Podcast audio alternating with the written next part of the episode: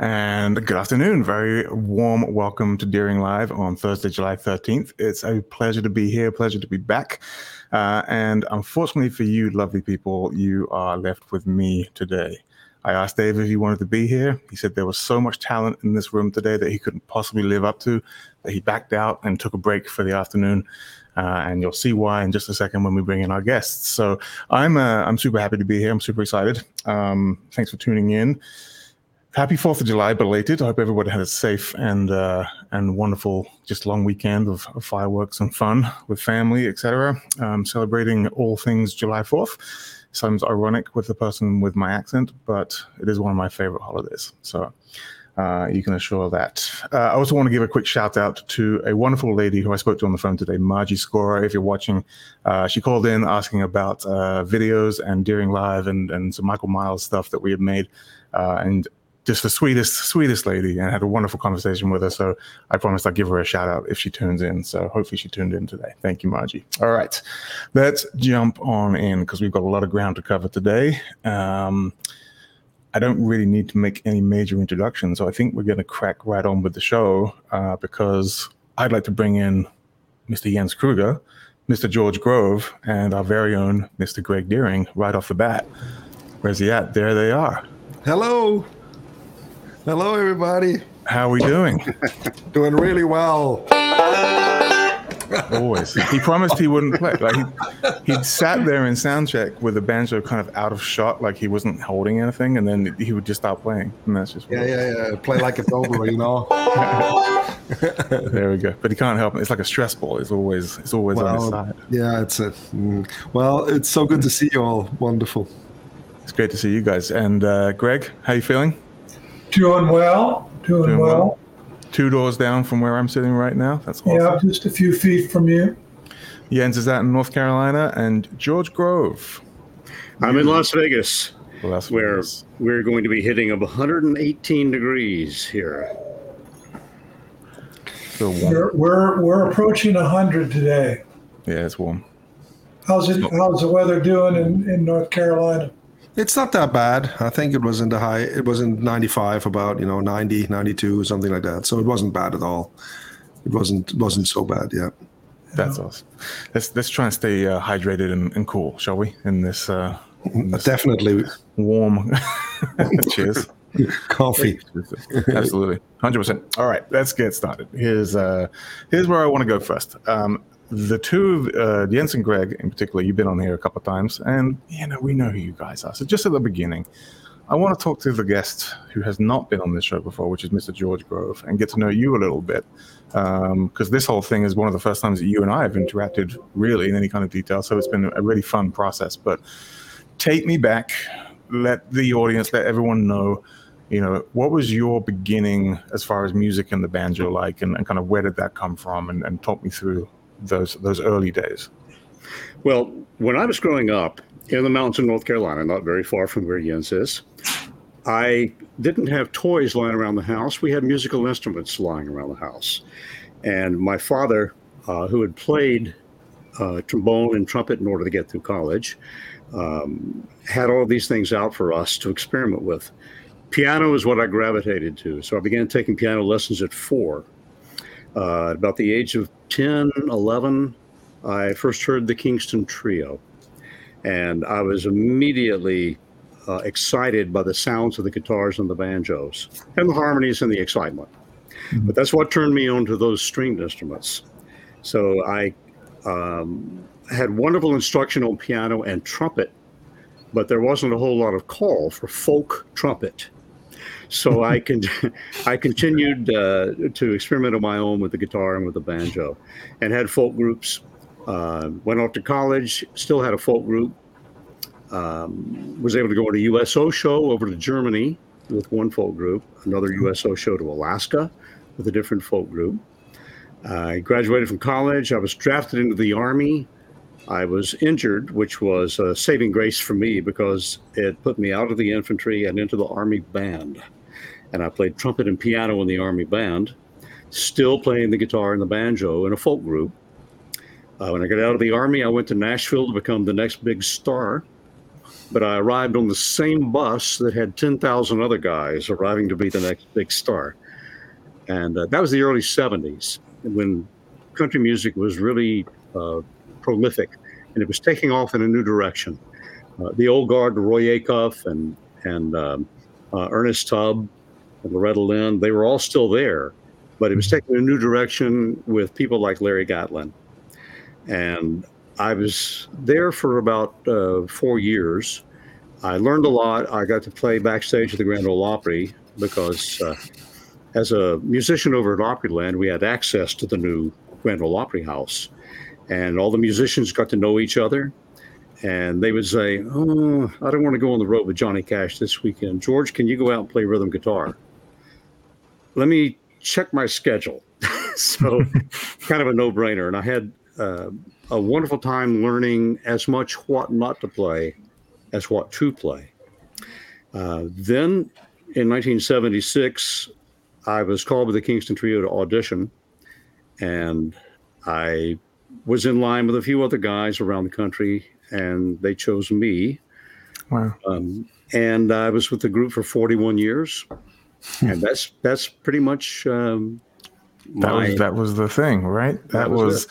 And what a very, very similar story. I feel like I've heard that story multiple times, but from somebody else, and that someone else is just to your left there, Greg Deering. Like, again, Kingston Trio providing that anchor for what was the excitement about those instruments, right? The stringed instruments, the banjo and the guitar.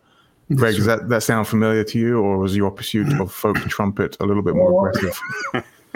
Well, I did play the trumpet junior high and high school. Never in the orchestra or anything like that, but my main thing was when I discovered that the Kingston Trio had a whole album. Initially, all we had in our house was a 45 of the Tijuana Jail, because that song actually was written about an actual incident that happened in Tijuana. And some friends of my parents went to the event and ended up in the Tijuana Jail. And hence the song came out. So they had the 45, but I didn't know the albums existed until a few years later. And at that point, my friend had a guitar, and we had the album, so I had to get a banjo, and I have not looked back since. So when did you two, and Jens, I'm going to come to you in just a second, but Greg and George, with the love of the Kingston Trio, kind of on a trajectory that would ultimately bring you two together as well as friends, as well as kind of business associates, was it the buyout of the Vega brand that kind of allowed you guys to cross paths, or did you know each other before that? No, it was before that. Okay. I moved out to San Diego in the mid-'80s, and because I was so close to the Deering Banjo factory, I would go out and spend some time with Greg and Janet. And at one point, Greg said, we need to build you a banjo. So I started bringing $100 here, $50 there, $200 there, and finally Greg said, George, we've got enough money. We need to build that banjo. That's Greg, you know. So he said, I found a beautiful piece of wood, and he showed me this wonderful block of maple. And he said, when this is ironed out, it's going to be a beautiful piece of tiger stripe maple. And that became the neck for my first banjo from the Deerings, which is the Banjosaurus, which has a little bit of fame on the Deering Banjo's site. Yep. And yep. Chuck cut the was it Chuck, Greg, that cut all the pieces? And he cut about half of them. I cut about half of them. We both worked on it. And Jeremiah, your son, did the artwork for the headstock. Yep. Oh, by the time I got all the artwork done for the fingerboard, I just couldn't figure out the pay kit. Everything I drew just didn't add up, but handed it to Jeremiah, and in 20 minutes he had the perfect peg head. And that banjo is in the museum, isn't it, right now? Or is it back with you for a while? It's back with me. It was with the museum for about 2 years, but I needed it. I mean, it's a wonderful instrument. It has a wooden tone ring. One of the things that instrument taught me was to listen to music again. I became, as so many of us do, in the habit of looking at the fret markers. Mm-hmm. And there are no fret markers on the Banjosaurus. You know, it's just a beautiful mural of dinosaurs and volcanoes and rivers and forests and mountains. And I thought, where am I? I know how to determine where I am. I'll listen again. You know, and that brought me back to the reason for playing music in the first place. It sounds good. Yeah, that it brought you back 65 million years. But you know, there's a beautiful story, you know, of Greg. I'm sorry to jump in like that, but Greg, you know, you once told me the story that when you were a kid and you wanted a Vega banjo and you saw a long neck banjo in the music store, and with a pretty rude, you know, a salesperson there at the time, and anyway. It's so funny. You couldn't afford the banjo, you know. That's how life goes. And now you're building Vega banjos. You know, you own the company, and I think that's just a marvelous story. You know, of, you never know when you're young, you know, where things go, and there's so much that can happen. And if you work on it and do your thing, and you definitely have, Greg. You know, that story always stuck with me. You know, you marveled at that banjo. And it's been an amazing journey. Not only do I make the Vega banjos now, but I've got to virtually know all the guys that were in the Kingston Trio, make George his banjo, a number of his banjos. He's got more than one. And it's just, if you would have told me that when I was 15, that I would get to do that and be part of the whole music world like this, it would have been unbelievable. But here we are. Well, I need to jump in here. Work with Jens too. I have several, as you alluded to, I have several, like about 15 Deering banjos. Many of them good times, but and several of them are very, very nice custom banjos that you built. But two of my favorites involved 10 years ago when I was getting ready to have a total shoulder replacement in Salt Lake City because they have good surgeons up there. And the night before, you, Greg, and some dear friends of mine and John Cavanaugh had all colluded, much to my surprise, to get me out to dinners where I first met John Cavanaugh. And then we went over to my friend's house, and John said, "Oh, help me carry these banjos in. I think you'd like to look at these." I just thought they were banjos that I would like to look at. Opened them up. It turns out that Greg and Janet had conceived of and built for me two different banjos, one a standard length and the other one a long neck banjo, both on the Good Time frame, which is much, much lighter than what I'm accustomed to, you know, with the tone ring, because they knew that after the surgery, I would not be able to handle a full-size banjo. Mm-hmm. And to this day, I think of every time I play those banjos, I think of the love that went into them in the building and the love that came my way when they presented them to me. Yeah, I can feel very much with you on that. I you know, I used to be out in the company and I had a nice banjo, you know, that Greg and Janet had built for me, and but you know, they had these beautiful instruments, and one, you know, once I saw one that was gold plated and it looked marvelous, and it had all these things in it, you know, and I said, "Oh, this is beautiful," you know. And then I don't know, it was a few years later, you know, we were at an event in Nashville, and they just made me a banjo. And it was so sparkly beautiful. When I opened the case, I closed it instantly again because it was like a shock, you know. I said, "Well, I can't go on stage with this. What are people going to think of me, you know, with an instrument so beautiful?"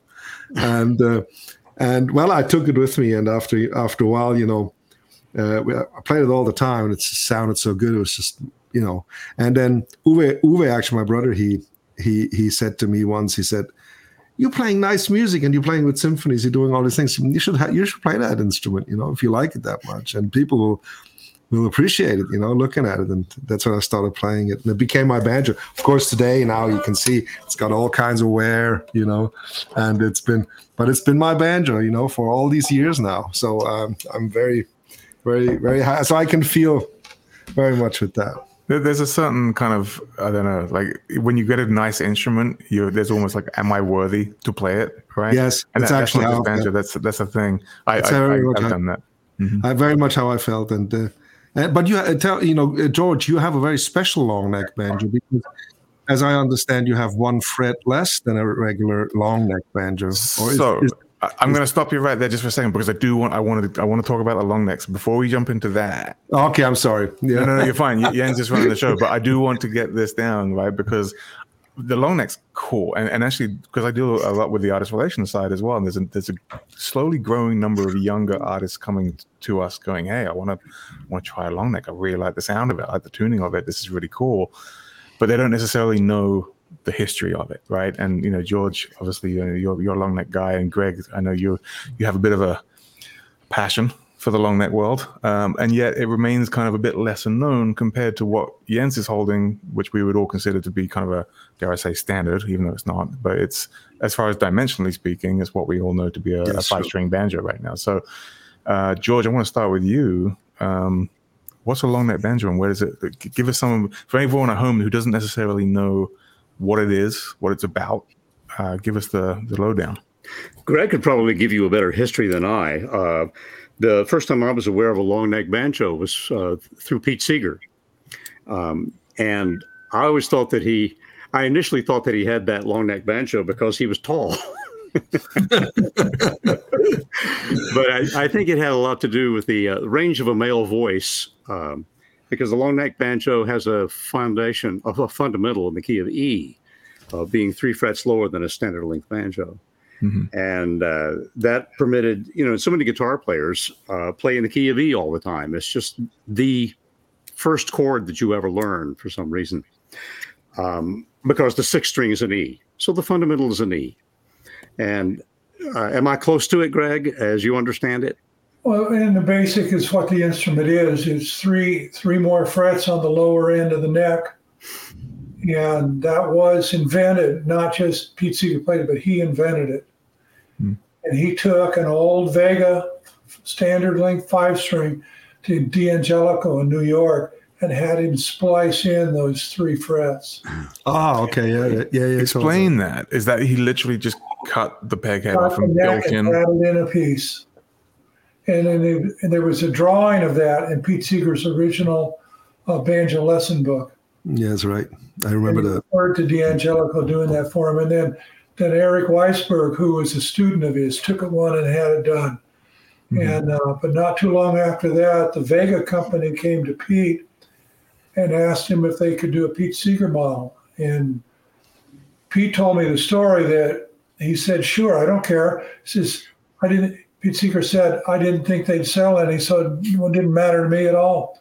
It wasn't until years later that he found out that they'd sold thousands of them. And so the original ones were grafted necks by D'Angelico, but then Vega started making them. Mm-hmm. But the one that Pete played in his later years was a banjo that he and some friends put together on an old 20s Vega tubaphone pot, and the neck was made out of solid lignum vitae. And it was heavy and clunky and a little bit twisted, but Pete Seeger made a lot of magic on that banjo. Really? That's a cool story. I really like that. Yeah, and as I understand, right, the fifth, if you put the capo on the third fret, you're actually having a regular banjo, yeah. and then the fifth string is actually on the fifth fret, looking from the third fret, Yeah, right. So it's like a regular banjo, really, and also in order to counterweight the banjo holding, Pete Seeger had the strap button, in the middle, somewhere along the neck, so he had a strap button inside here somewhere, so the banjo would hang on here, not on the, like, here. So otherwise, the neck would always pull the banjo down. So you had it somewhere here, and so he would hold it. And also, you also have to hold it more to the side, otherwise you can't reach the the chords, right? An eyeball put in at about the eighth fret. The IO loop for the strap. Yeah. We've done that for a few customers, but most customers don't want us to do that. No. Yeah. Well, of course, whenever I play a long neck, the thing that throws me off the most is because of that Pete Seeger story. I look at side dots instead of fret markers. So the side dots would traditionally be at 1, 3, 5, and on a long neck it shifts, right? It goes to like 2, 4, 6. Yes. So wherever you think your hand position is supposed to be, it's not. You have to look at it completely differently. To George, you find that as well? Probably not now, but was that ever a struggle, or going back and forth between standard 5 strings and long necks? Only on the Banjosaurus, where you had to, as I said before, You had to start listening to music again instead of looking where you were going. Mm-hmm. No, Greg has done a marvelous job of incorporating everything that a banjo player needs to look at so that he can listen, and be pleased with what he hears. But what you said about what Jens said about the weight of the banjo, drawing it down, and it's just so long, leads us into why I have a compromised long neck banjo with only 2 additional frets instead of 3. I went to Greg and I said, I break a lot of strings on the stage, and I'm so short, I'm having difficulty reaching all the way to the peg head and changing a string, because you have to reach with 2 hands sometimes to tie it off. Yes, so I said, let's do a banjo that only has 2 additional frets. And the more I started thinking about that, I thought, well, the fundamental of a regular long neck banjo is E, which is 4 sharps. So it's a bright key on a bright instrument. Mm-hmm. If we do 2 additional frets, the fundamental will be a half step higher. It'll be the key of F. It has 1 flat, which is traditionally felt to be a warm key. Anything with a flat is supposed to have a warmer sound. Mm-hmm. So what will it be like to have a warm fundamental on a bright instrument? And of course, we put Jens's tone ring in it, and that made a big difference. I could play immediately, much better. Just knowing his tone ring was in it. Well, I didn't know you had that tone ring in.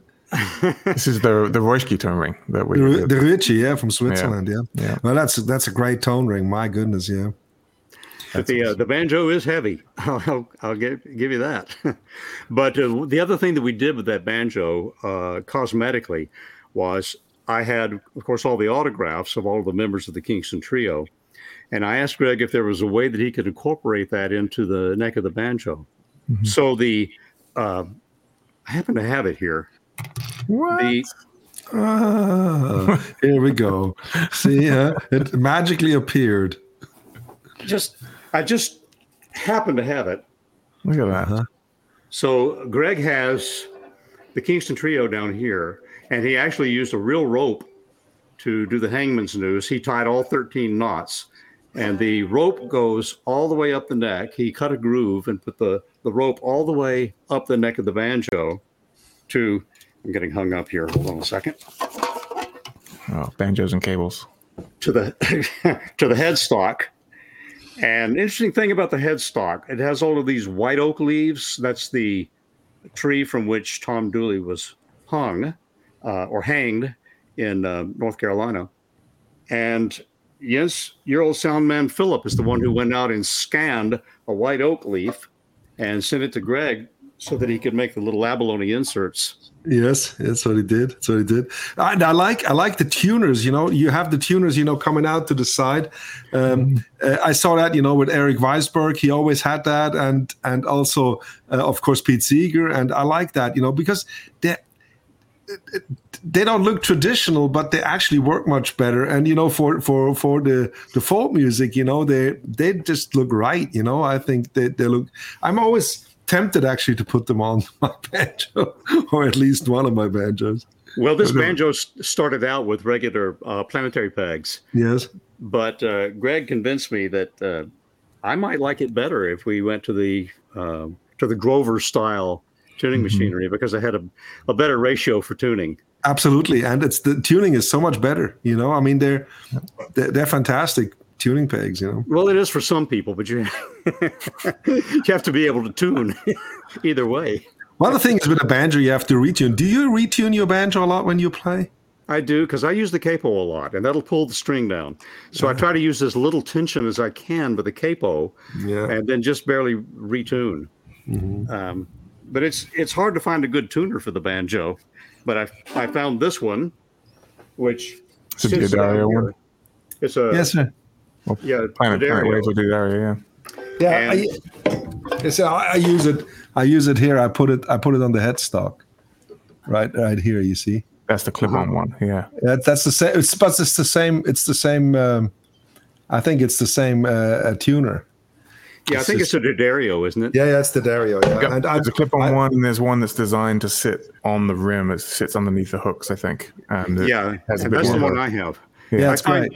It's easier for me to tune with the one that sits between the brackets because the sound doesn't have to travel all the way up the neck of the banjo and then go to the tuner. Sometimes that didn't work too well for me. Maybe because I had a capo on the neck also. Yeah, I was always under the impression that you tuned the banjo down to E anyway and then just tuned up, you know, even though you just had two frets. I didn't know you just put it down to F. I thought you put it down to E. I do keep it at F. Okay. Right. My partners always tell me that I do what most banjo players do, and I find the one string that's out of tune, and then I tune to that. Yeah. Well. Yeah. Tell me about it. when I'm on stage, with tuning, there's always some joke coming from either Uwe or Joel. Some kind of banjo joke will come, We'll add that to the list of alternate tunings that we have on the site. It's just like the find the one that's out of tune tuning. That's pretty cool. Jens, did you ever get involved with long neck banjos at all? Actually, my involvement with long neck banjos actually was at Greg's home. Greg and Janet. I stayed there many nights. They let me stay there and we worked together. On banjos and Greg had always long neck banjos. That I could try and old ones and that he had.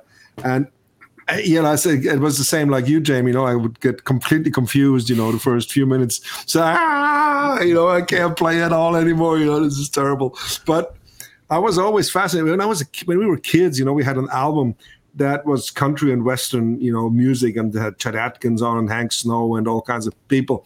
And there was a young guy, standing there and a few people around, and he held a long neck banjo. So when I was a kid, I thought that's the regular banjo. So when I first saw banjos in music stores, I thought all their necks were too short, because I only knew that. And also then we had the Pete Seeger songbook, and in the back you can see Pete Seeger, sitting on a tree, and there's children around. It's one of his camps.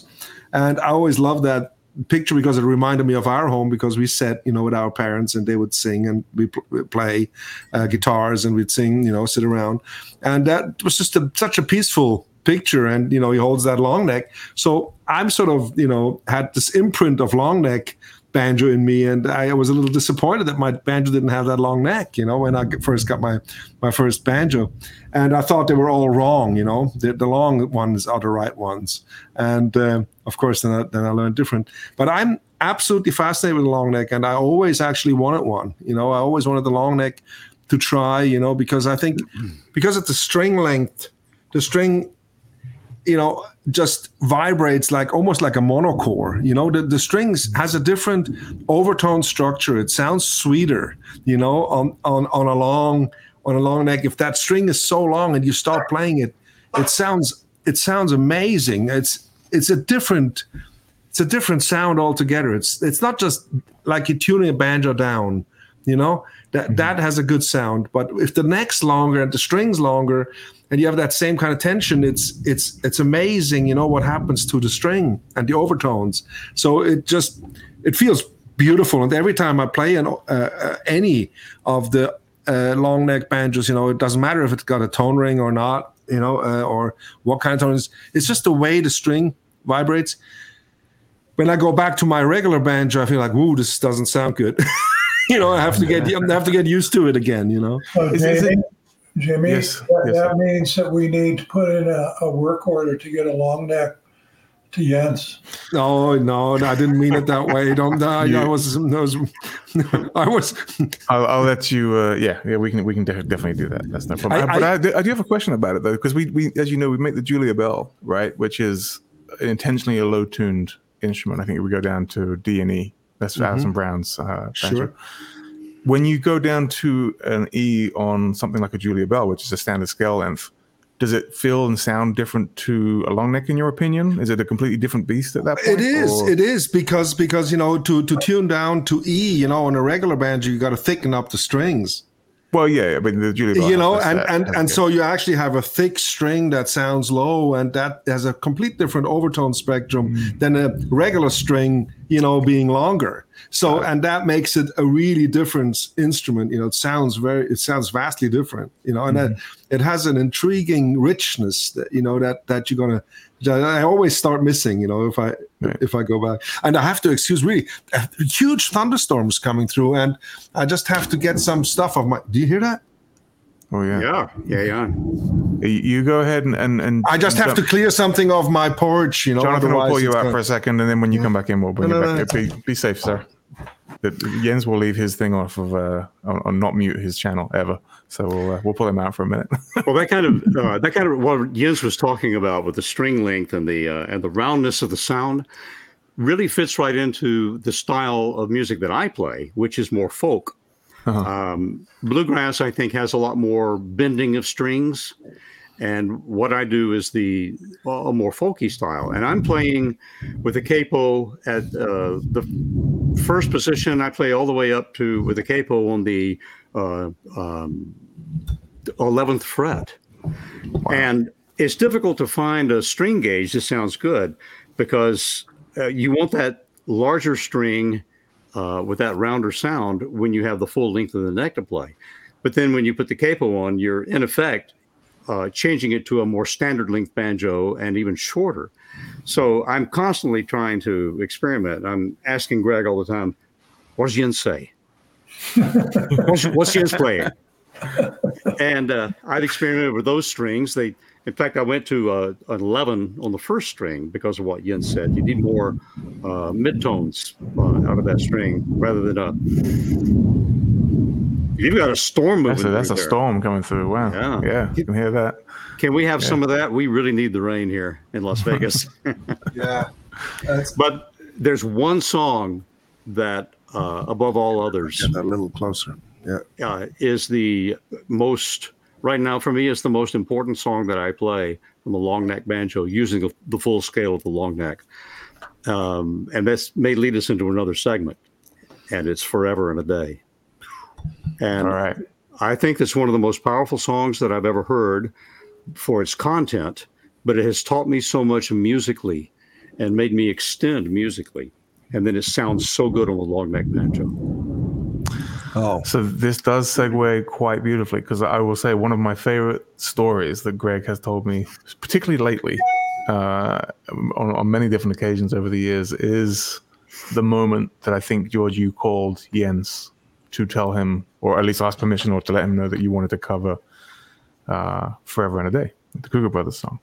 So, Greg, give us that story as it was from your eyes. Well, when Janet and I were visiting Jens. We were sitting in his living room when the phone rang, and Jens went and got the phone and came back in a little while, and he actually had a little bit of a teary eye, and he goes, "That was George Grove, and the Kingston Trio wants to record Forever and a Day." He goes, "I can't believe the Kingston Trio wants to record one of our songs." Yes. And a little while later, Uwe came, and when Jens told Uwe what happened, Uwe had a little bit of a teary eye. Tear joy, not sorrow. But, yeah. And so the trio recorded it. It was on the Born at the Right Time album, which was a fantastic album. I still listen to it a lot. And at the camp, what used to be the Kingston Trio Fantasy Camp, which is now the Americana Folk Gathering. Saturday night, which was the end of camp, the Krugers were playing at the Music Instrument Museum. And when they got done with the concert, they came over to the Scottsdale Plaza Resort where the camp was, because they're only about 15 miles apart, and got persuaded to sit down in the lobby of the hotel and play some music. And when Jens and Uwe and Joel started playing Forever and a Day, everybody in the room started singing along. And it was a magical moment, and there wasn't a dry eye in the place. That was, you know, we came and we just wanted to say hello. And then, you know, at one point, you know, we said we got the instruments in the car, you know, why don't we play one for everybody, you know, in the lobby. And for us, you know, we didn't expect anything, you know, and that's usually when some of the magic happens, you know, when you don't expect it. And that moment was really, really to be remembered, you know. I mean, we were there, and it was interesting that, you know, when the Kingston Trio sings the song, they have more of the phrasing is a little different than what Uwe sings it. You know, it's just that the words is a little bit more folky, a little bit more out singing. It's this, there's a flavor to the phrasing, you know, that is typical for the Kingston Trio and for the folk era, really. And Uwe is singing it a little bit different, you know, and so everybody's singing it, but they're all singing it in the Kingston Trio version. You know, so it has slightly, you know, shifts in timing, but it was absolutely amazing, you know, to hear all these people that we have never seen before. Most of them have never seen before, and they sing our song so loudly, you know, I mean, full throttle. And that's probably also a part of the camp, you know, you really teach people how to sing out and you know, involve people with the singing and engage and, you know, not be introverted with it. And so people really do. And yeah, it was an amazing, amazing moment. There's a lot of people in the chat right now who were there that evening who are sharing what you're talking about right now. A lot of people saying they were there. It was magical. What an amazing moment that was. So it definitely touched a lot of people, it seems like. And a few of them are here watching right now, which is really cool to see. There was... The camp is all people that were originally started coming to camp because of the Kingston Trio, and they're continuing to come with the Folk Legacy Trio and everything. But a huge number of the people that come to that camp have become absolute dyed-in-the-wool Kruger Brothers fans. Mm-hmm. And they will all be at the concert on the 7th. Well, I have to say, you know, I have to add to that, you know, because years ago you told me about the Kingston Trio camp, Greg, you know, when you went and you said it's fantastic, it's beautiful, and I said to Uwe, Kingston Trio is making the camp. Why don't we do that? And why don't we make a music camp? And actually, that idea came, you know, through the Kingston Trio, actually through Greg, to us, you know, that we should do our own camp and, you know, just make a weekend and make it a little longer. And then we started, and it's been now our 8th, I think, or 9th, you know, that we have coming up, you know. So and some of the campers from this camp come to your camp. Yeah, absolutely. Like Alan Toft and, you know, a lot of people, you know, who've been around. And so it's been a mutual, you know, great friendship, you know, amongst our people, our tribes. That's right. Well, the camp is an absolutely wonderful vehicle for musicians who aren't musicians who become musicians. Yes. A lot of the people began coming to when it was the Kingston Trio Fantasy Camp because they'd been doctors or lawyers or CEOs or whatever their career had been. And when they graduated from college and began their career, they put their guitars and banjos underneath the bed, and that's where they lived for the next 40 years. Then they retired and said, what do I do with my time? Oh, I have a guitar and a banjo under the bed. I think I'll get those out and see what they sound like. And they started coming to the camp as a vehicle in order to be able to play their instruments and play with other people that had the same interests, which were primarily at that point the Kingston Trio. So we would stand on stage. There were 3 of us in the trio, and 2 of us would stand on stage with one of the campers and form a trio. Thus the name Kingston Trio Fantasy Camp, like a baseball fantasy camp.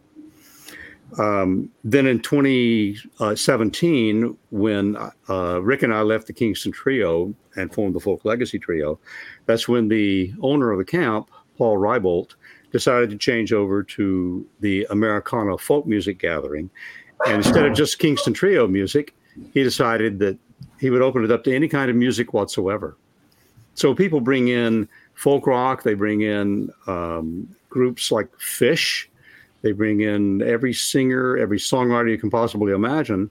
And we've expanded the staff so that we have not just a couple of guys from the Kingston Trio and the Folk Legacy Trio now with Jerry, but also the guys that played in John Stewart's band. And John was a great songwriter, and he had wonderful musicians who played with him. And they've added their talents to the support of all the campers. Well, some of these campers have become such good musicians that they've formed their own groups, and they go out now and they play at retirement homes and they play at civic clubs all around, and they've become semi-professional musicians. What better thing to do with your life than to share what you love with other people?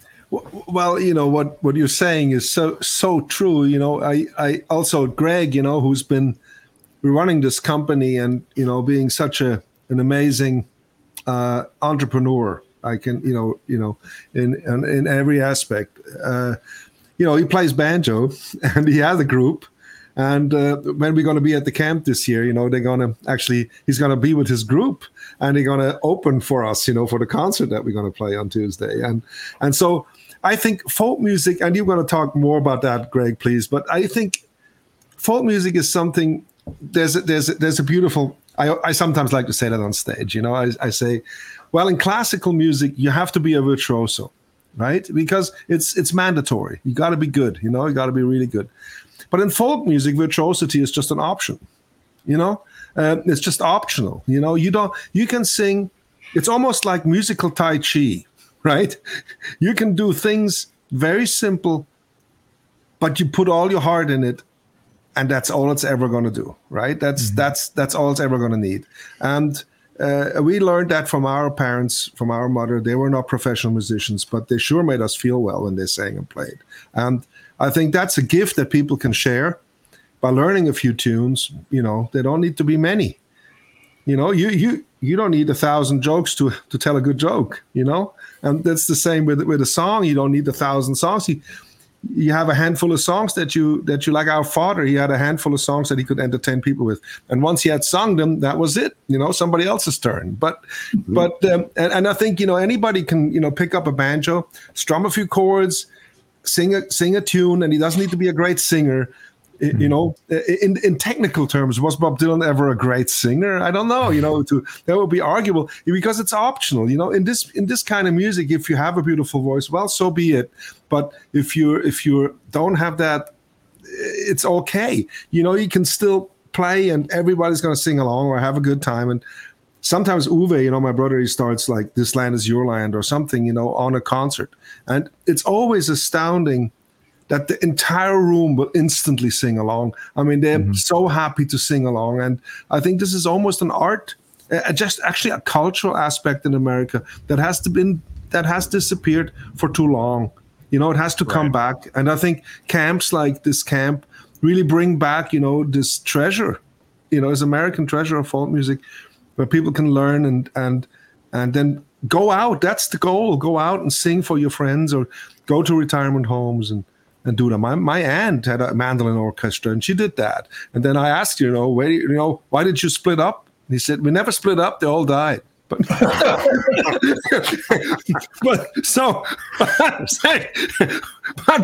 you know, they had the time of their life. You know, well, there's a whole other aspect to the camp. And they're called the Bloodliners. And what that refers to is John Stewart's first album was called California Bloodlines, with a cover song on it, which is a fantastic song called California Bloodlines. So there's only room for 30 campers in the camp, because you can't have 200 and get it done in a week. There's only 30 campers, but they all need an audience for the concerts they put on each night. So the Scottsdale Plaza Hotel has a lot of rooms, and the rooms are available at the reduced rate for just people who aren't campers to come and be there and get to go to the concerts and be part of the whole scene. And there'll be anywhere from 50 to 100 bloodliners there. Mm-hmm. There's room for more. The bloodliners usually have a hospitality suite, and they'll be up most of the night jamming and playing songs in the hospitality suite. So it's the whole event has a lot of different levels. So that's going to be the date. Yeah, let's talk about this year's camp, right? It's So it's coming up pretty quickly here, and there's a number of people who are going to be there as well. Shout out to Sue Keller, who is going to be the camp cheerleader right now. Yeah, it starts on the 8th. The first concert is on the 9th, and it goes Wednesday, Thursday, Friday, and Saturday. But Jens's concert, Jens and Uwe and Joel will be doing a concert on Monday night. On the 7th. It's on Monday night. Monday. Right. 7th, so right. The Kruger brothers are playing on the 7th of August. Where, Greg? At the Scottsdale Plaza Resort. Excellent. Yes. And at what time? 7 o'clock. And who is the astonishing band opening for them on that evening? Exactly. Who is opening? Well, I was fortunate enough to be part of a folk rock group when I was in college. And our last names were me, Deering, and our bass player was Kent Learned. And we had two brothers, John and Tony Prim. And I don't know how the name came about, but people just started calling us Deering, Learned, and Prim Prim. sounds like a children's book, doesn't it? Last year, John and Tony and I played on Friday night at the camp. We're going to play again on Friday night. But our friend Kent, who we've all stayed good friends over all the decades, but Kent found his match and his mate, Janet, and they got married, and she was from Australia. So Kent lives in Australia. So last year, Kent couldn't make it over, but this year, Kent's coming over. So it's going to be all full original lineup. It'll be the first time all four of us have played together in 50 years. Yeah, wow. So you did you learn some new material, or did you just really try to sort of revive everything you did? We revived what we did, but. Friday night, we're planning on doing one of the songs that John and Tony wrote way back in the day. Yes. Just an outstanding song. And then if we have time, we're going to do another one that the whole group wrote that's a little rowdy. And I'm a little rowdy myself, but I'm an amateur compared to John. So, and when all four of us together, Scottsdale Plaza doesn't know what's coming. Yeah, that's great. I mean, you're going to need to, put Ozzy Osbourne to shame. So, are you going to play banjo or guitar, Greg? Monday night, I'm just playing the banjo. Oh, yeah. Friday night, I'll be banjo and guitar. Nice. Look at that. I love it. Do we know whether this is a revival of music or a survival of music? Wow.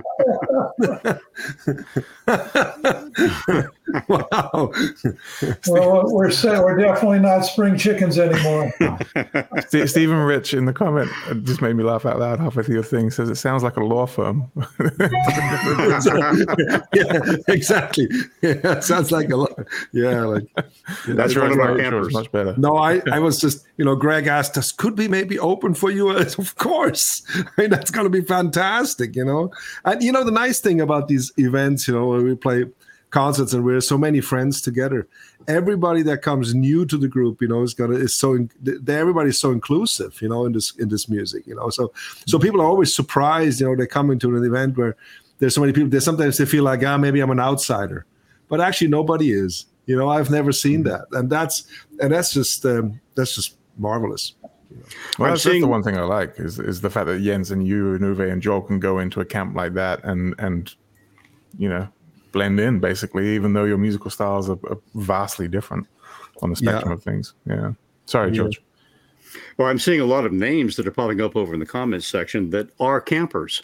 But the fact that they are campers, I think, is insignificant to the fact that we have all become friends because of the music. Yeah. Couldn't agree more. Couldn't agree more. Well, I'm going to throw a link, just for, if anyone who is interested in picking up tickets to it, I'm going to throw links into the chat just for everyone to grab. Now, and actually, may I ask on Tuesday? May I add? Not ask. May I add? On Tuesday afternoon, we're going to give a banjo workshop. You know, as I understand. You know, so between 2 and 5 at the Plaza Hotel. You know, so when you say we, you mean you? No. I said that wrong. We're gonna give a band workshop. You know, each one gives an instrument. Joel's gonna give bass. I'm gonna give banjo lessons. Uwe's gonna give guitar lessons. Oh, cool. You know, and so that's gonna be a nice event. You know, so for 3 hours we give workshops. I'm going to be one of your victims or students. Excuse me, students. No, you could help me a little bit, maybe. Be my sidekick, or I'm yours. Because you know, we have not said, you know, because I admire George so much. You know, he's such an amazing musician, not just with the Kingston Trio, but he's also a great arranger and composer. He knows so much about music, and when we're together. Greg brought us together, you know, at NAMM show, we would go eat together, you know, and so we would sit at the table and we were just getting into music, and it's just wonderful, you know. I have a great story, if we have time for me to tell it, about that absolutely unique friendship. We were going to dinner, it was Greg and Janet and my Cindy and her sister, just a whole bunch of people. But sitting at one end of the table was Mark Johnson, who's a great clawgrass player, Tony Trischka, Jens Kruger, and myself. And I raised the question once, and this, again, taught me a lesson. I learned so much from you, Jens. And I love this one. I said, what does everybody do to warm up? And I said, I play scales, you know, from open positions to closed positions all the way up and down the neck. I do a major scale, I do a harmonic minor, I do a melodic minor. And then Tony Trischka jumped in and he said, well, there's this old, fairly unknown Earl Scruggs song that I used to warm up with. And we could see out of the side of our eyes, we could see Jens kind of scrunching up his face a little bit, and he finally jumped in and he said, no, that's not how you warm up. The way you warm up is you get up early in the morning, you go to a room, there's no coffee, there's no computer, there's no wife, there's no friends, there's nothing there but you, and you create. That's how you warm up, you create. Did I say that? You're making this up. Sounds like something Jens would say. Really? Oh my god! I don't know. That was the 40th anniversary year when we had the big booth at NAMM downstairs in Hall E, and we had Tony, and we had Mark, and we had yourself, George, and Jens, all in for the whole show for full 4 days.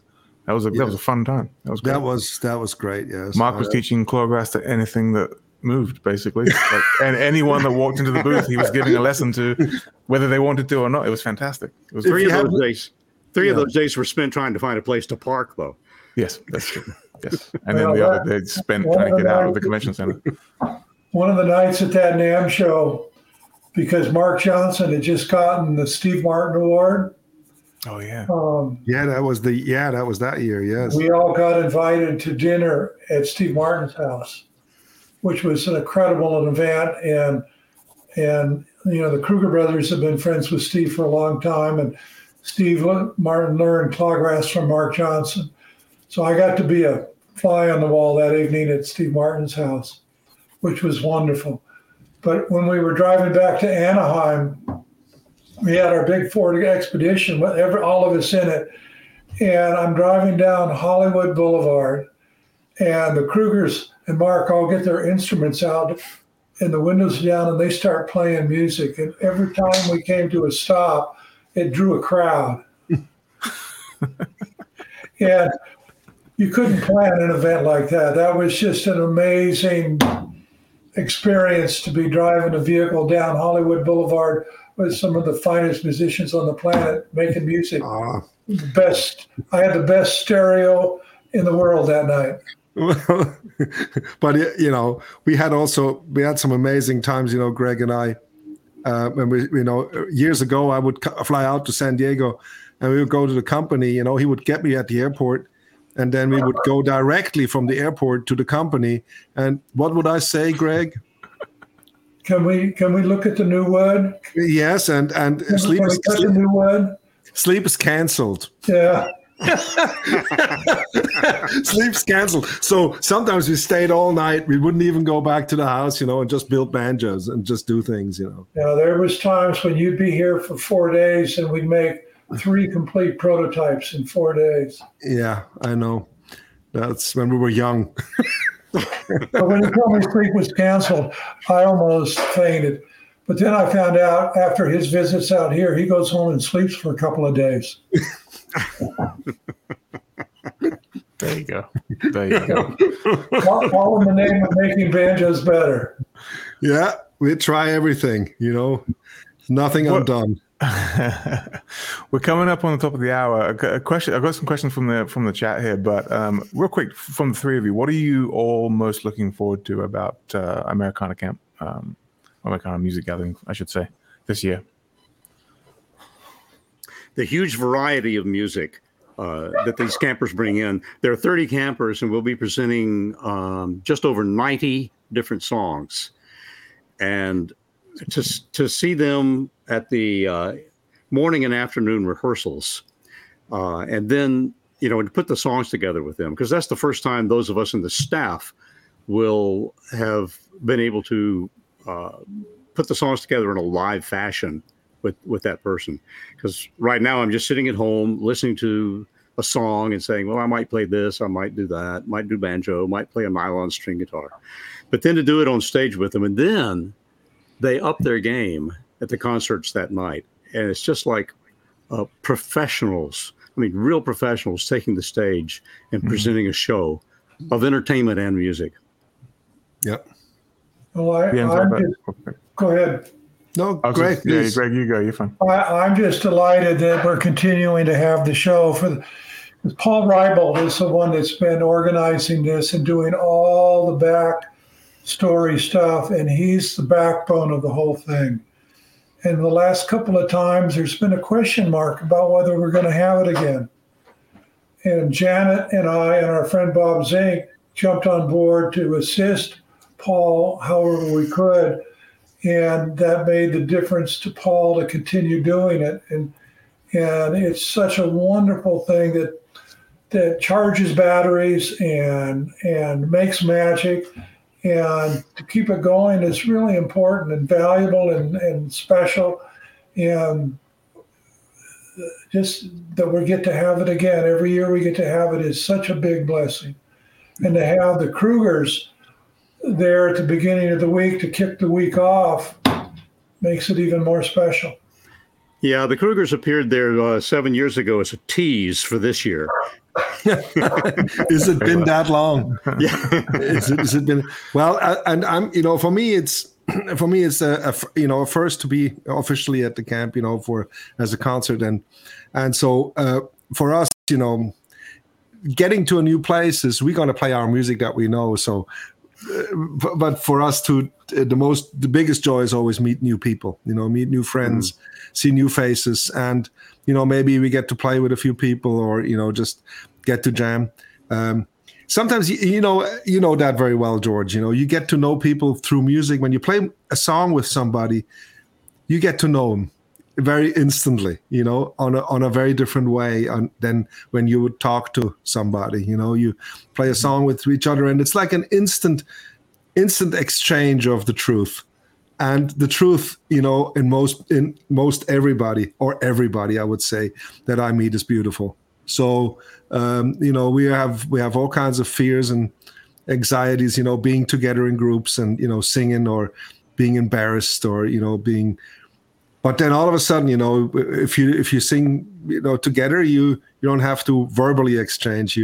You're on a different level together, and it becomes clear that we're not so different, you know, that we're very much alike, and we can become friends very easily, you know, with people, and have deep connections. And I think this is what we always look forward to, especially also Uwe and Joel, you know, they're good-hearted people, and our sound engineer Peabody, you know, so, and of course all the friends that we have, seeing you, George, you know, and Greg and Janet and Cindy, you know, and everybody, that is a great privilege and joy. It kind of reminds me what you were just saying of when Greg and Janet had their 40th anniversary at the Star of India, the ship there in the harbor in San Diego. Yeah. And we were, you know, music is another language like anything else. It's a language that you speak from your mind, you speak from your heart, and it takes on a voice and speaks itself. And we were backstage because that's the night that you presented Steve Martin with his Banjo Hall of Fame award. And so we're all backstage, Steve Martin and you and Uwe and Joel and me. And you guys were speaking English. We're all joining in a conversation. And all of a sudden, out of nowhere, y'all slipped into German. And then out of nowhere, you slipped into music. And they were all different languages, but they brought it. The music brought everybody together. Yes. It was... That was a remarkable day anyway, you know, that was a very spectacular day. You know, Jamie Deering, you know, organized that entire event. And I remember her, you know, being a little, how do you say, on her toes, you know, in the afternoon because there was a big storm coming through. And do you remember we had to have fans everywhere, like the whole ship, all three levels, there was just fans blowing to try and clear out the moisture and the humidity and everything. Yes. Yeah. But we were all. It was very moist and hot, you know. And after, but it was beautiful. I mean, there was so much energy, good energy, you know, on that ship. You know, that was a great idea. You know, that they did that Star of India. You know, so it was actually the first time we got to play together, George, I think. That's right. Forever and a Day. You know, yeah, we played that, and you say, yeah. And I think we did Tom Dooley also, didn't we? Tom Dooley, yes. Uwe asked you because, you know, when we were in Boy Scouts, you know, in Switzerland, we had, you know, these camps in the summer that we would go all summer long, and we had a songbook. You know, of course, it was German all. You know, there was no English songs in there, but there was a version of Tom Dooley in German. You know, so we grew up with the song, you know, the Kingston Trio version of, you know, but the melody of the Kingston Trio with German words. And then, you know, so Uwe, you know, when at the Star of India, he approached you right away and said, you know, will we sing, you know, Tom Dooley together? And you said, of course. And I went to Uwe, how could you just go up to him and ask him? He sung that song 1 million times, you know. Why would, you know? Well, that does segue quite beautifully. And speak of the devil, Jamie Deering is walking right in front of me as we speak, the organizer of the Star of India ship. Yes, hi, Jamie. How's it going? Yes. Sue Keller asks, any chance George and Jens, and read my mind, take the stage together at the camp? What do you think, guys? You want to put something together at the camp and jump in on some action there? We might have to talk about that. All right. Sounds like a discussion. I've already got a request from Tony Prim and his wife, Jessie. They would love to hear you guys Monday night do the song from the movie. Oh, God. Yes, okay. That's what you get. You know, that's... They got to see an old video of you guys doing that and put a big smile on their face. Well, we'll see what we can do. Okay. I know you haven't done it in a long time, but I just had to put that in. That's right. Well, what a delightful hour that was. It was. I loved it. It was fascinating stuff. Any closing thoughts from anybody before we jump out of here? I'm gonna hit George or Greg first. That wants to go to the concert, Deering, we have links to buying the tickets. There's still plenty of tickets left. The camp is donating the venue to the Krugers, so there's no expense there for them. And Janet, Bob, and I are not taking any profit of it. So all the above, everything above just a minor few expenses is all going to the Krugers. So support the Krugers and let's get as many people there at the concert as we can. I want to write them as big a check as we possibly can. No. I wish you could stick around afterwards, Jens, because my group, the Folk Legacy Trio, is giving a concert Sunday after the camp. I know, but the 13th. Yes, but I'm already in Canada, I think, at that moment, you know. Yeah, I know you're involved, but yes. I would have asked you on our stage. Oh, that would have been beautiful. But maybe on Monday night you can join us for a song, will you? I'd love to. Will you? There you go. I mean, that would be fantastic. You know, I mean, we'll do it, okay? And then on Tuesday, when I come to your master class, you can teach me what I should have played the night before. No, it's oh, come on, you're too nice. I come to lesson to you how to be a better person. You know, that's good. So no, this is nice. This is great. No, my thoughts is I'm looking forward for this. You know, this is a different event because it's connected to the camp. You know, so the concert is going to be it's going to be different. As I'll be a lot of friends, lots of you know social togetherness, and so that's going to be beautiful. And I, you know, thank you for letting me be part of this conversation today. Same here. Thank you very much. Thank all of you. Yeah, no, truly, the three of you, thank you for your time and thank you for your understanding and patience as we got it all set up. And that was a really, really nice hour. And even Uwe Kruger is watching. And hey, Uwe, he's leaving comments. Uwe at one point wrote me, he said, you're sounding good, you look okay. So I got my at least I got my brother's approval, so it's good.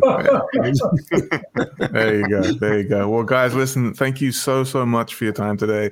Everybody at home, I got to give a quick shout out to my kids because I just got pictures of them apparently watching me and us. So hi, John. Hi, Margot. Love you lots. To see you in about half hour.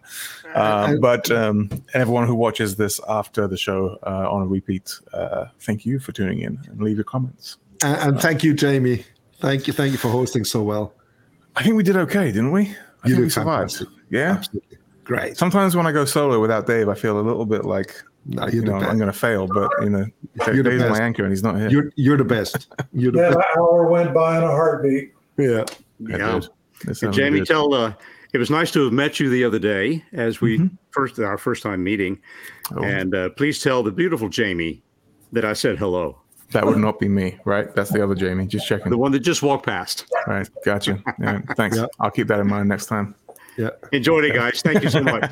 I will. You all take care. Thanks, everybody. Bye-bye. Bye-bye. Bye.